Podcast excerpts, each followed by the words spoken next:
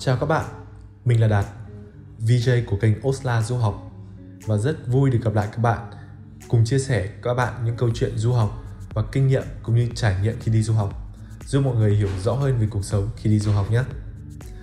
Các bạn có bao giờ nghĩ rằng cuộc sống du học sẽ khác với cuộc sống ở Việt Nam như thế nào không? Chắc chắn sẽ rất khác rồi đúng không? Khác về môi trường này, khác về lối sống này, văn hóa và rất nhiều thứ khác. Hiển nhiên là để cuộc sống nhẹ nhàng hơn, chúng ta cần trang bị cho mình những kỹ năng cần thiết. Những kỹ năng nào mà chúng ta cần chuẩn bị để con đường du học của mình bớt khó khăn hơn nhỉ? Một khi đã lựa chọn đi du học, tức là chúng ta sẽ bước vào cuộc sống tự lập. Sẽ không có bố mẹ, không có người thân bên cạnh chăm lo chúng ta. Các bạn sẽ cần phải học cách làm chủ cuộc sống của chính bản thân mình. Đây là kỹ năng đầu tiên mà bất kỳ du học sinh nào hay các bạn trẻ có ý định đi du học nào cũng cần có. Tự lập và làm chủ cuộc sống nói đơn giản là tự quyết định những việc cần thiết trong cuộc sống của mình. Tự lập cũng có nghĩa là bạn sẽ phải tìm cách giải quyết những vấn đề từ khó đến dễ diễn ra xung quanh, ngay cả khi bạn chưa từng trải qua và chưa từng có kinh nghiệm giải quyết nó. Đối với du học, kỹ năng này có thể giúp bạn tự lo các việc ăn ở, xử lý thủ tục, giấy tờ hay làm quen bạn mới, tìm việc làm thêm. Tuy nhiên, thay vì việc phụ thuộc vào sự thay đổi hay phân công của môi trường học tập nơi bạn đến, hãy chủ động tìm kiếm những khóa học ngắn hạn, những công việc làm thêm phù hợp với sở thích hay phạm vi pháp luật cho phép để có thể giúp lo liệu cho cuộc sống tự lập mà bạn đã vạch ra. Một yếu tố quan trọng để tự lập được, ngoài tư duy cá nhân, chính là cách mà bạn quản lý tiền bạc, chi tiêu của bản thân. Những người bạn của mình khi đi du học, ai cũng từng ít nhất một lần rơi vào tình trạng cháy túi vì thói quen vung tay quá chán trước những thú vui, những điều mới mẻ đất nước mới. Nước ngoài có vô vàn điều mới lạ và thú vị, tất nhiên đôi khi bạn sẽ quá tay cho những trải nghiệm mới. Đây thực sự là điều không hề tốt cho túi tiền của bạn, nhất là khi bạn không có việc làm thêm hay gia đình có giới hạn tài chính cho bạn. Vì thế, thói quen chi tiêu quá tay nhất định phải được loại trừ. Bạn muốn mua bất kỳ một món đồ nào, phải tìm hiểu trước về giá cả và công dụng của nó. Như thế bạn mới đặt ra được kế hoạch chi tiêu hợp lý nhất. Những món cần thiết phải mua như dụng cụ học tập, vé phương tiện công cộng hay đồ dùng sinh hoạt thì bạn cũng cần phải lên kế hoạch mua và sử dụng. Tránh để những việc quan trọng khi cần không có tiền để chi, trong khi những thứ ít quan trọng hơn lại đang rất thừa thãi. Ở đây thì mình sẽ không nhắc đến những kỹ năng như tự chăm sóc bản thân hay là chuẩn bị kiến thức hay là bất kỳ một điều nào liên quan đến học tập mà bạn có thể đọc được ở mọi nơi. Hơn nữa, sẽ có những điều trong cuộc sống còn khó khăn hơn thế rất nhiều.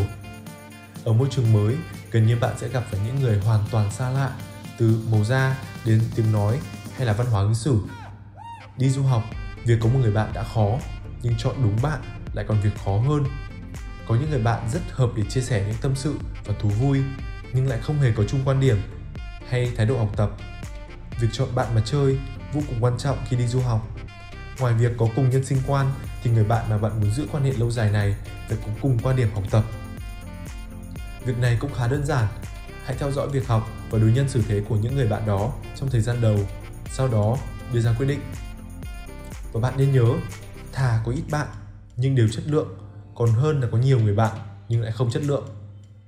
Nếu có ai đó không thích bạn thì việc của bạn là bơi đi mà sống, cố gắng thực hiện tốt phận sự học hành của mình là được.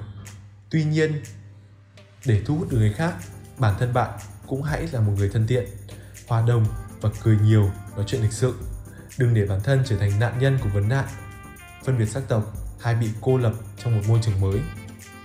Bạn cũng có thể tham gia vào các hội sinh viên Việt Nam hay tham gia các câu lạc bộ của trường. Đây là những nơi giúp bạn dễ có cơ hội kết bạn hơn nhờ được gặp nhiều người chung sở thích. Điều cuối cùng mình muốn gửi gắm đến các bạn đó là hãy tập cách nói không. Việc đồng ý và cảm ơn người khác đôi khi đã rất khó.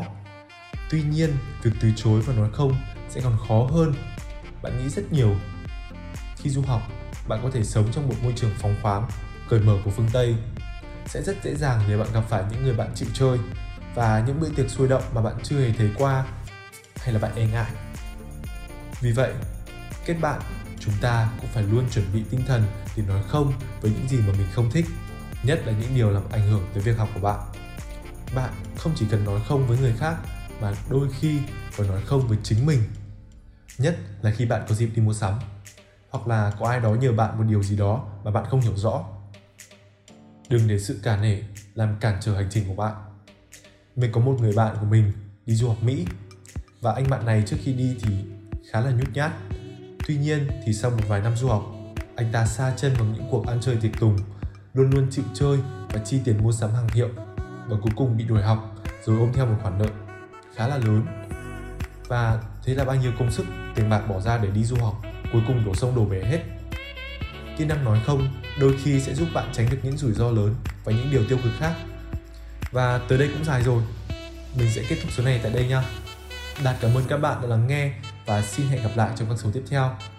Oslo du học sẽ lên sóng đều đặn mỗi tuần một số podcast. Là người bạn đồng hành từ bước đầu tiên, hỗ trợ học sinh, sinh viên chọn ngành, chọn trường và lên lộ trình du học, cho đến giúp đỡ các vấn đề phát sinh trong thời gian học tập tại nước ngoài. Oslo hiểu và chia sẻ với rất nhiều hoàn cảnh khác nhau. Chúng mình có rất nhiều câu chuyện để tâm sự với các bạn trong các số podcast. Cùng đón nghe số tiếp theo vào tuần sau nhé.